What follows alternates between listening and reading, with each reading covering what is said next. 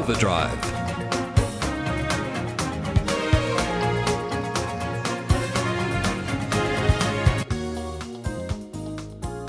Hello and welcome to Overdrive, a program about the facts, the fun, and the fiction of motoring and transport. I'm David Brown, and in this program, we look at news stories with David Campbell, including the National Motor Museum to receive a $200,000 grant for a classic old racing car, and they win a national award for their Bush Mechanics exhibition. We report on the announcement of another American pickup car to come onto our market, the Ram 1500. We road test the Tesla P100D Model X, a 2.4 tonne SUV which will outperform most supercars in a straight line. Just don't look at the build quality. And Brian Smith, Errol Smith, and I take a playful look at some unusual stories of the day, including what happened to teen car culture and the return of the Lagonda, once an ugly duckling, now a modern electric vehicle. Have a question or a comment, send it to overdrive at drivenmedia.com.au. You can listen to this and past programs by going to our website at drivenmedia.com.au or podcast the program on iTunes or your favourite podcast service. Now, to begin the program, let's have the news.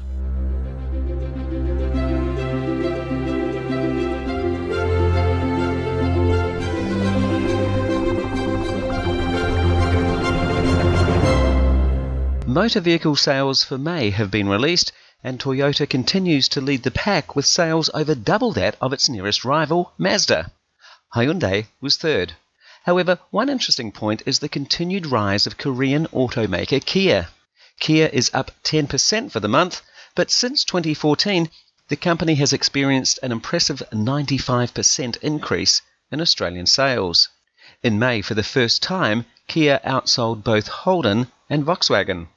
Kia has 10 vehicles, from the small Picanto through to the recently released Stinger, as well as SUVs and people movers.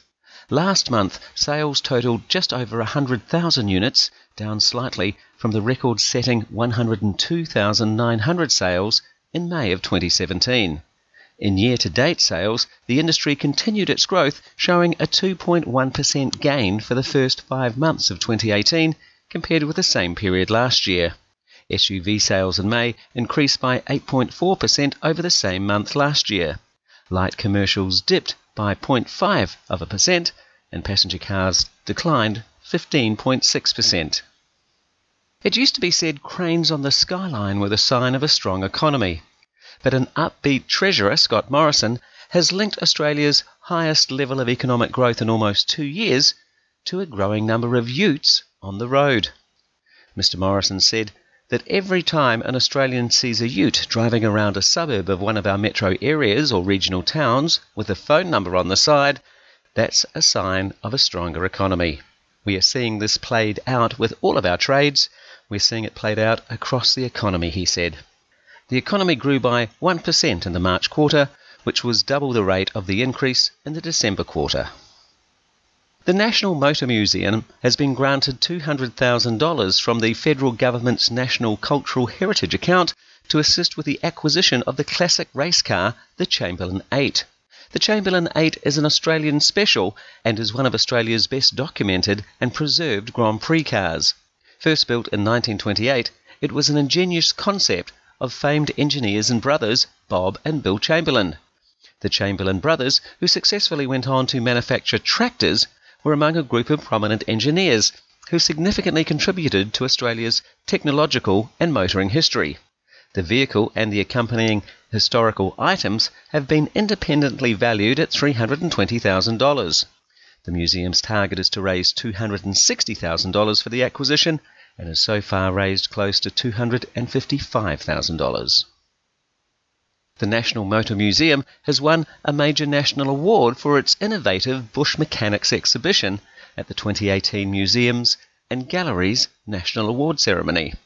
The exhibition is based on the popular TV series Bush Mechanics, which first aired in 2001 and has been viewed by millions of Australians. It was centered around tricks used to keep cars driving in the bush by young Warlpiri men from remote central desert communities. Featuring original cars and objects from the series, new and old footage, and a number of interactive displays, the exhibition has been touring nationally since 2017 and is currently on show at the Melbourne Museum. Recently, Nissan celebrated the 100,000th delivery of the Leaf electric car in Europe, in a move hailed as a victory for electric mobility. Globally, over 320,000 Nissan Leafs have been sold, making it the most sold EV in the world. The new Nissan Leaf is the first Nissan model to feature Nissan's Pro Pilot and Pro Pilot Park technologies and is equipped with the e pedal, which allows drivers to start, accelerate, decelerate, and stop simply by increasing or decreasing the pressure applied to the pedal. Apparently, a new Nissan Leaf is sold every 10 minutes in Europe, however, the vehicle is currently not available for sale in Australia. General Motors and Honda have announced an agreement for new advanced chemistry battery components to accelerate both companies' plans for all electric vehicles. The next generation battery will deliver higher energy density, smaller packaging, and faster charging capabilities for both companies' future products, mainly for the North American market. Under the agreement, the companies will collaborate based on GM's next generation battery system with the intent for Honda to source the battery modules directly from GM. The companies already have an existing relationship around electrification, having formed the industry's first manufacturing joint venture to produce an advanced hydrogen fuel cell in the 2020 timeframe. And that has been the news. There's a new Ram pickup on the market, the 1500. Ram is a standalone division of Fiat Chrysler Automobiles. Ram already has two larger models in Australia. Although the 1500 is smaller than the other two, it is still big. So, where does it fit into the Australian market?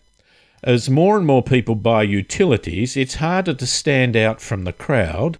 As caravans and boats get bigger and weighed down with more features, some owners are pushing the limits of the towing capacity of the traditional utility that dominates the segment, and having a dual cab is a very popular choice among ute buyers, but you compromise the space for the rear seat passengers and the room for carrying loads. So here is an opportunity for the bigger American pickups. The Ram 1500 is not a rough and tough off-roader. It has four-wheel drive, but it is not aimed for bush bashing, rather for big jobs, and it makes a power statement. It's 5.8 metres long and a little over 2 metres wide. It has a 5.7 Hemi V8 petrol engine with 291 kilowatts and 556 newton metres. All this grunt goes through an 8 speed automatic gearbox. Depending on the final diff ratio, it can tow up to 4.5 tonnes. That's one tonne better than the best of the traditional utes on the market. Ram Australia claims a fuel consumption figure of 9.9 litres per 100 kilometres combined cycle, which seems pretty good for a large petrol engine V8. It is assumed that this would be measured with the tallest diff ratio. It has two body styles and two trim equipment levels. There is the Express, that comes with what they call a quad cab. There are two rows of seats, but the space in the back is a little cramped, and you sit upright with a straight back. But then again, this is similar to most dual cab utes on the market, and with the Ram, you get a tray that is a tad over 1.9 metres long, which is 6 foot 4 inches in the old measure. It has a 912 kilogram payload in the tub. The Laramie upmarket model comes with what Ram calls a crew cab. This seats five people with a lot of comfort and with a lot of legroom in the back. The rear tray is 1.7 metres or 5 foot 7 inches with an 885 kilogram tub payload. The back of a utility is not always that useful if you have objects that can roll around. An option for the 1500, as for other RAM models, is the RAM box, which has two 240 litre lockers on either side of the tub that may be used as secure storage or as part of ice filled cool boxes. On the bigger RAM models, 30% of Australian customers have taken this option. This compares to less than 15% of American buyers. Perhaps in Australia we are currently selling to the practical end of the market, when America sells more to those who want to just look good. The Ram 1500 has been refined for Australian conditions. It's built in North America and then remanufactured on a brand new state of the art production line in Melbourne. This includes making it right hand drive. The Express, which has a quad cab, has a drive-away price of $80,000. The Laramie, which has a crew cab, is $100,000 plus on road costs. They come with a three year or 100,000 kilometre warranty, three years roadside assistance, and the service intervals are 12 months or 12,000 kilometres. So, who will use it?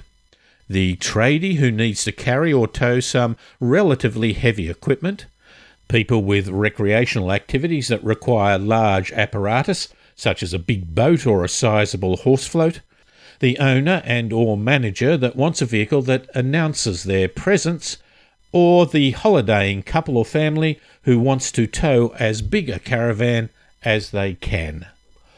With an advertising slogan of Eats Utes for Breakfast and a desire to make Ram the Harley Davidson of Utes, it is obvious that they see the vehicle as providing a strength of character that is undermined for the smaller utilities on the market that are becoming more common.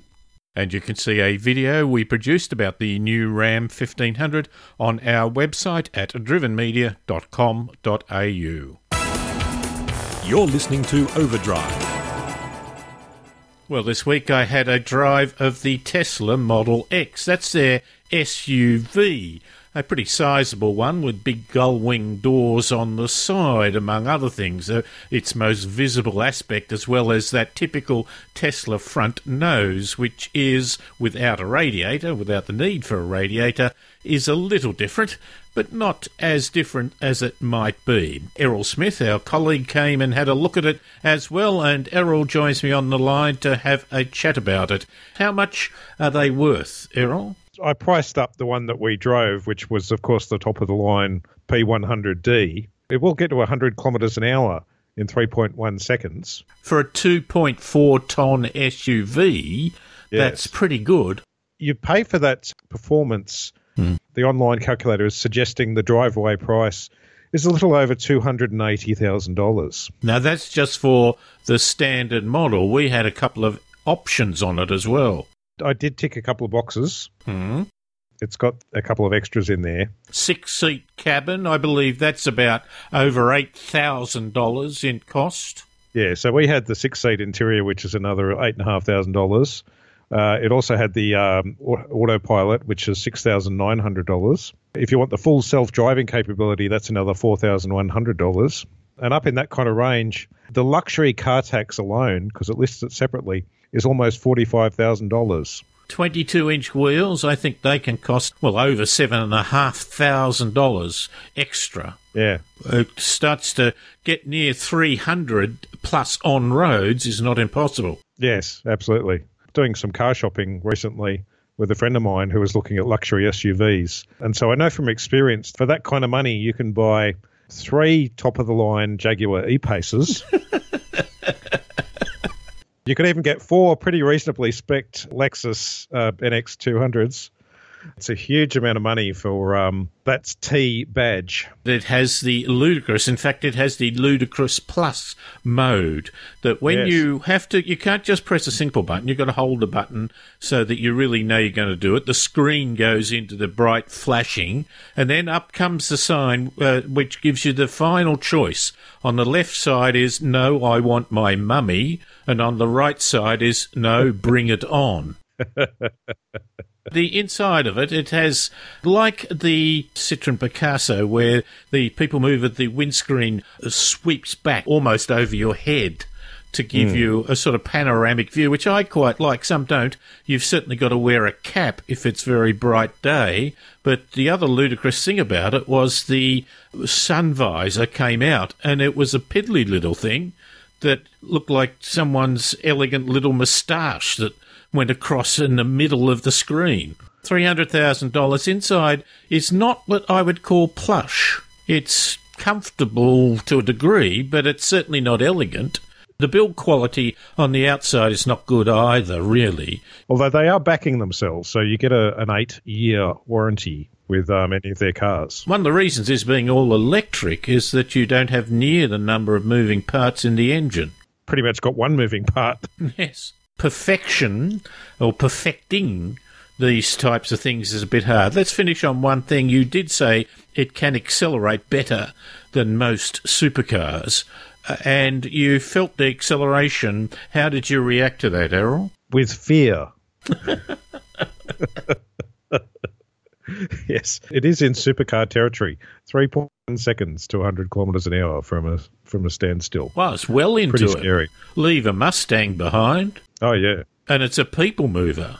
It is the world's fastest accelerating production SUV. It was great for maybe for once or twice, but I'm not sure I want to live with it. The only thing about it as well is that it is very throttle responsive. As soon as you touch the throttle, the torque is there, which is what mm. an electric motor is about. But also when Yeah. you back off, it had regenerative braking, so it was using the engine to recharge the battery, so it slowed down very quickly. Put it this way the, the first thing that popped into my mind as the car was rapidly accelerating was I hope the brakes are as good as the power the power is. Well, it's for early adopters, isn't it? It's early adopters who have a lot of uh, money burning a hole in their pocket. Errol, lovely to talk to you. We were talking about the Tesla P100D Model X SUV, 2.4 tons of rocket ship that has been built perhaps a little bit more like a Soviet rocket than necessarily the more latest space shuttle. Errol, thanks very much for your time. No worries, David. And we'll talk some quirky news after the break. You're listening to Overdrive.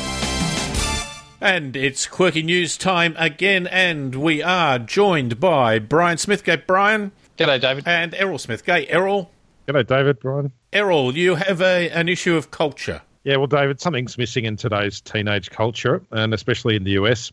Uh, the car, the rite of passage and independence that came from getting your license and first car is rapidly fading due to, due to a combination of pressures. It's basically impossible to buy an old clunker and fix it yourself these days. And then there's the smartphone and social media giving less reason or need to get out of the house in the first place. It's an interesting question, isn't it? I mean, what makes teen car culture? You mentioned a few things there. All one, tinkering, getting a ve- old vehicle and doing it up and tinkering, and, and the other one around sort of mobility and uh, social status. Which are they? I mean, I think some of them, some teen car culture is is imposed and imported. The kind of you know, US movie kind of view of road trips and things like that. But but I must say, I, I do remember fondly my experiences with old cars, and it was really around that combination of of tinkering and freedom. And um, I guess the same sort of thing would have occurred as as horses and buggies were introduced, and the wheel and that sort of stuff. So where is it heading? Do you think it's a it's a negative thing or just another phase? You talk about the horses. Of course, the image of the young four year old who learnt to ride a horse on the farm is a, a wonderful image of the very young achieving something that we associate with the more adult. Yes, going into adulthood Yes. via the motorcar. If you look at the parade for the opening of the Harbour Bridge, about third in the parade is a young nine year old on a horse All right. who rode a thousand kilometres, took th- a month to do it, and just had said to his dad, I want to go and do it. And the dad said, Oh, well, okay, off you go. Hopped Yeah, on his later. uh, and turned up in Sydney, a hero. So it was that great getting away from the home, wasn't it? That American graffiti. I love that movie Yes, yes. that really defined it as a culture, but a culture around an experience. Brian, you're coming from the other side too. That experience is both the practical learning as well as the liberation that it gives you. Well, David, I, I remember in high school that um, you know, getting towards year ten, such a high proportion of the kids in the school, the boys, their plan was to become apprentice mechanics. Lot, lots of them. That was like a major employer. Small repair companies to do repairs. Now that doesn't really happen anymore, and a lot of a lot of car servicing and work is done with a computer. So, uh, but I, I guess yes, it was a, it was a definite. Cars dominated a lot of social life and our careers and the way we saw ourselves. So the the freedom of having your first car, the the hey charger thing as cars drove Oh, yes, past, and yes. remember that Yeah. hey charger. It was an absolute heyday of that when I was a school kiddie, and it annoyed charger drivers no end. You know, to have everyone shouting "Hey Charger," doing the fingers to them. So yeah, I, I can see this um, this sort of yearning for these old days, and but I think that we're heading into the broad sunlit uplands of a more uh, sustainable and environmentally conscious youth. Maybe they'll have other things to fulfil them. I think some of them may well be that campaigning, but I'm not sure so many of them are so honourable in their intent. Not that I condemn them. A lot of people in my youth were hardly socially conscious in their approach. But um, isn't it interesting? We're back to art again because it was Ben Quilty, the award winning artist still alive in Australia, who painted old Toranas Yes, and I don't mean painted the car, but actually did a, a on canvas picture of Toranas. and clearly he he was affected very much by cars in defining his life. Okay, so American graffiti was really the American exaggeration, wasn't it? It was the big car and the wings and, and that. Hot rods. Yeah, hot rods.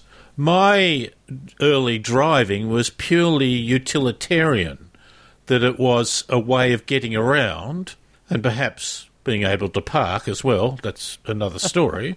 well, I mean, the Torana was was a quirky car rather than an elegant car, although it then did become big and ballsy, didn't it, with the V8s and so on. Yes, But uh, it was not ostentatious necessarily, but it was certainly character. Whereas I think a, a lot of American cars are almost ostentatious. They're sort of over the top. If you know one bit of chrome's a good idea, then twenty bits must be twenty times better. They don't let the character develop uh, organically, do they? Nah, yes. They, they try and impose it.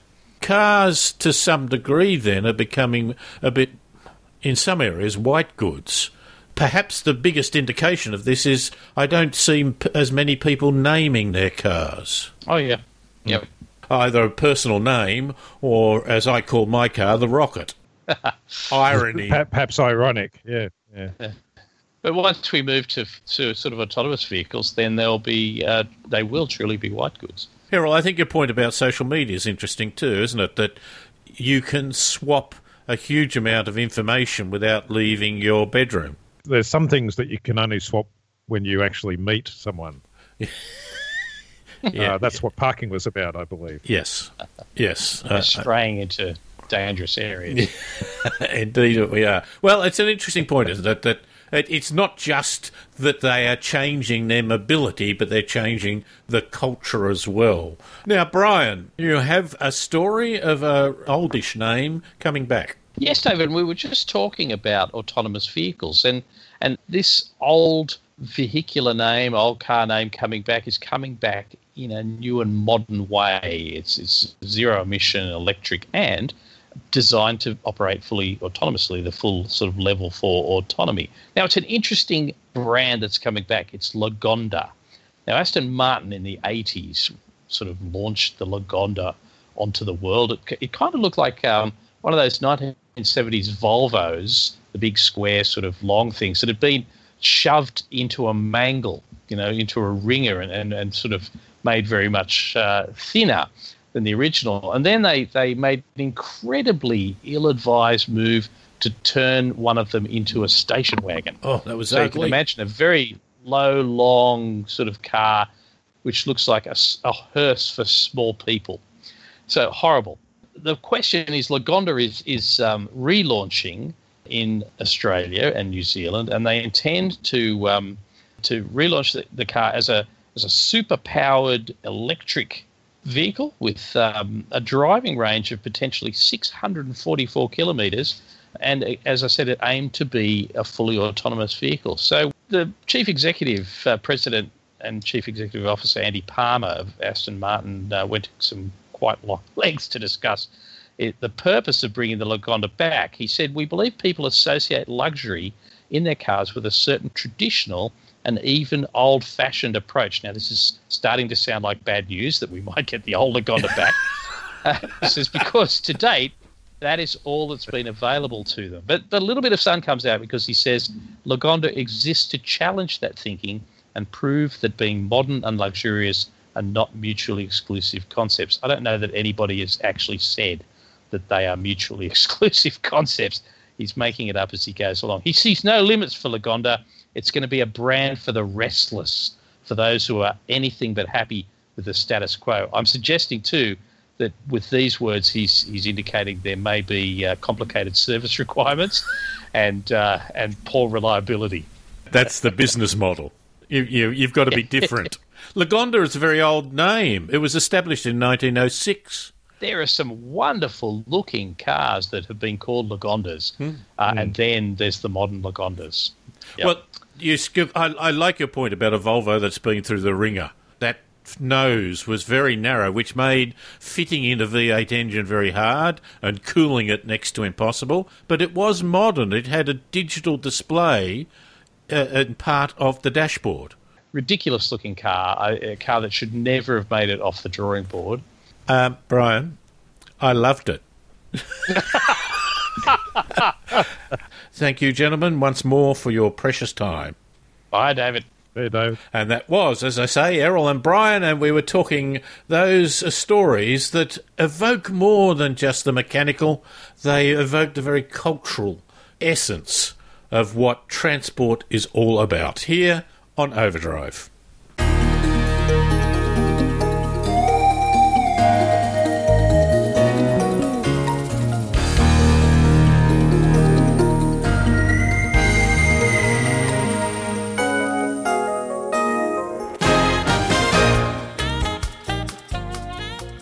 This has been Overdrive. My thanks to Brian Smith, Errol Smith, David Campbell, and Paul Just for their great help during the program.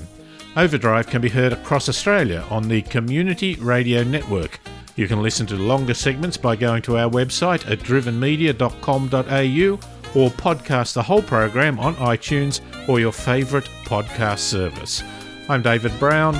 Thanks for listening.